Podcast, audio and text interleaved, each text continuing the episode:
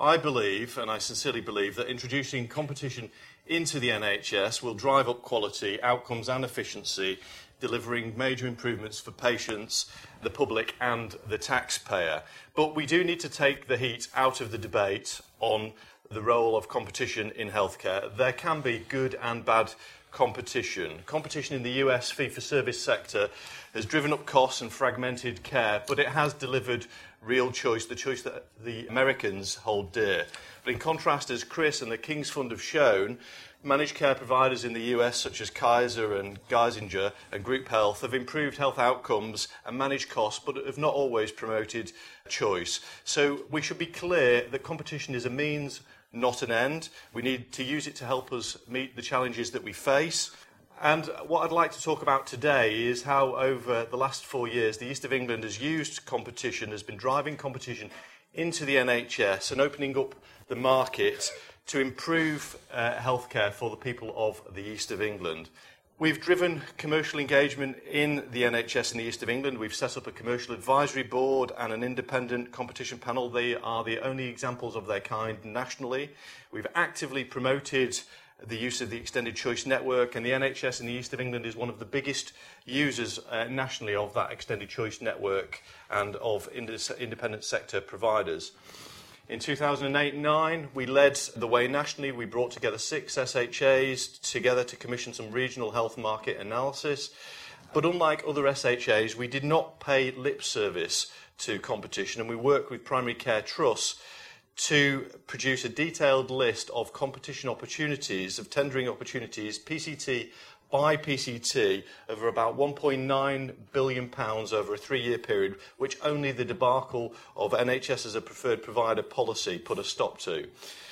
Nevertheless, undeterred over the last two years, uh, the East of England has also run two competitions designed to deliver a step change in NHS uh, performance. We've run the first NHS competition to find a foundation trust to take over a failing NHS trust at Bedfordshire and Luton, and we've also run the first open competitive process whereby public and private sector providers have competed to run a district general hospital as Hinchingbrooke.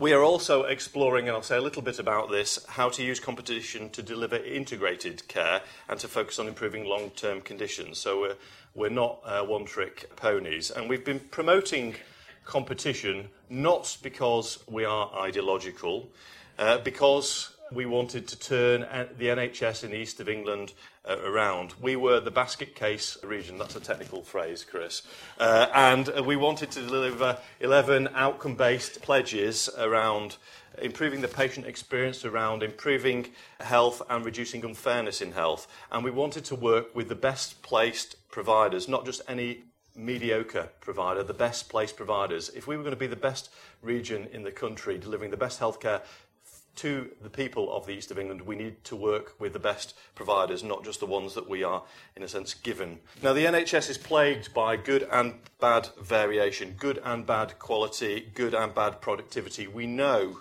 for example, that if the NHS was performing at truly world class levels, we could save an extra 5,000 lives from cancer every year. So we wanted to bring in the best. And that can mean from the NHS and other regions, but it can also be from outside. We are not, to repeat, ideological about it. We just want the best deal for patients. And I think Carol's uh, and Anna have articulated that we know from all the management consultants and the gurus and the academics uh, literature that new entrants can drive up performance and challenge incumbents to do to do better. So let me move on to just explain how we've used competition to bring in the best in the east of England. Uh, Bedfordshire and Luton Mental Health Trust was a struggling mental health provider. It had quality and safety issues. Now, to stabilise the organisation, we put in an interim chief exec into the trust while we ran the first ever NHS competition for another foundation trust to take it over. Now, this was not a cosy NHS transaction like the Heart of England. This was a national competition to find the best placed foundation trust to take it over, and we conducted the competition on commercial M&A principles. I was told personally several times that no one would be interested.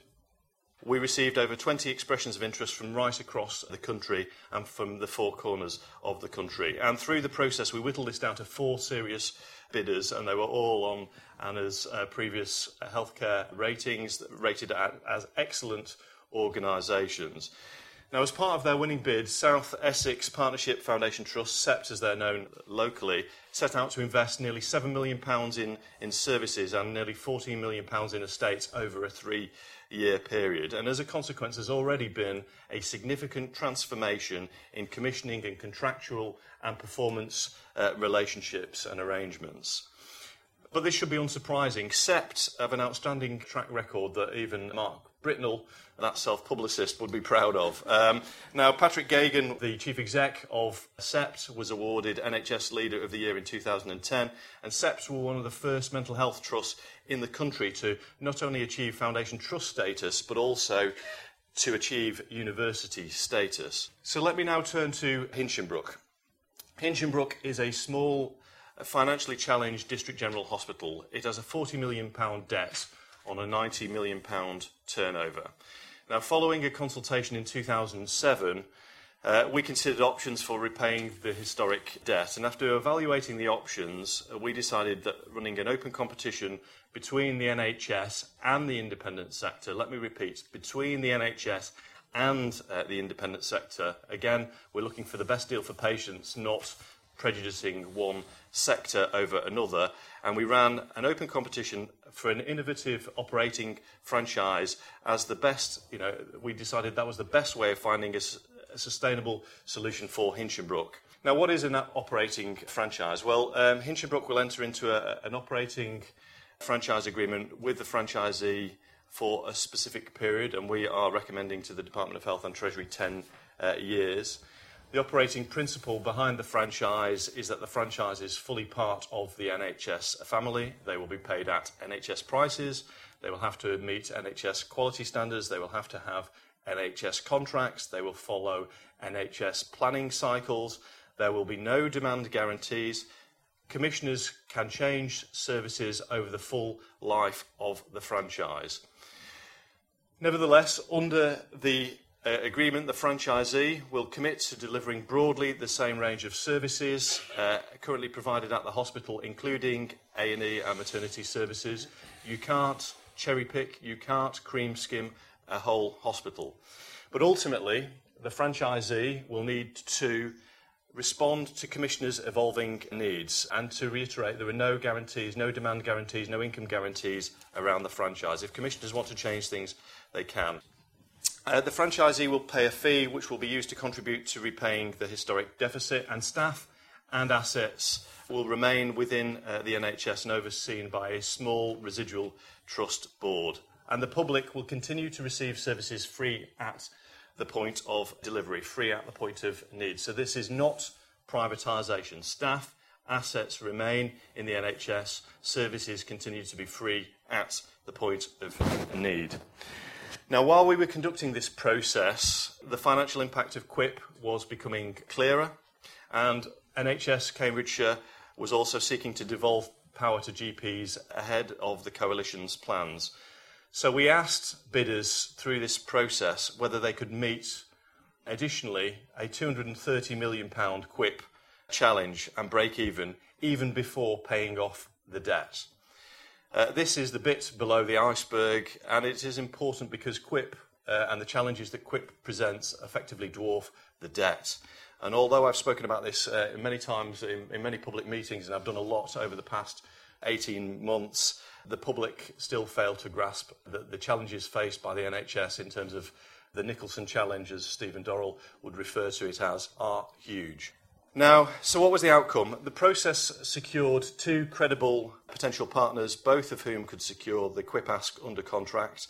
Uh, let me repeat that, both of whom could secure the QIPP ask under contract.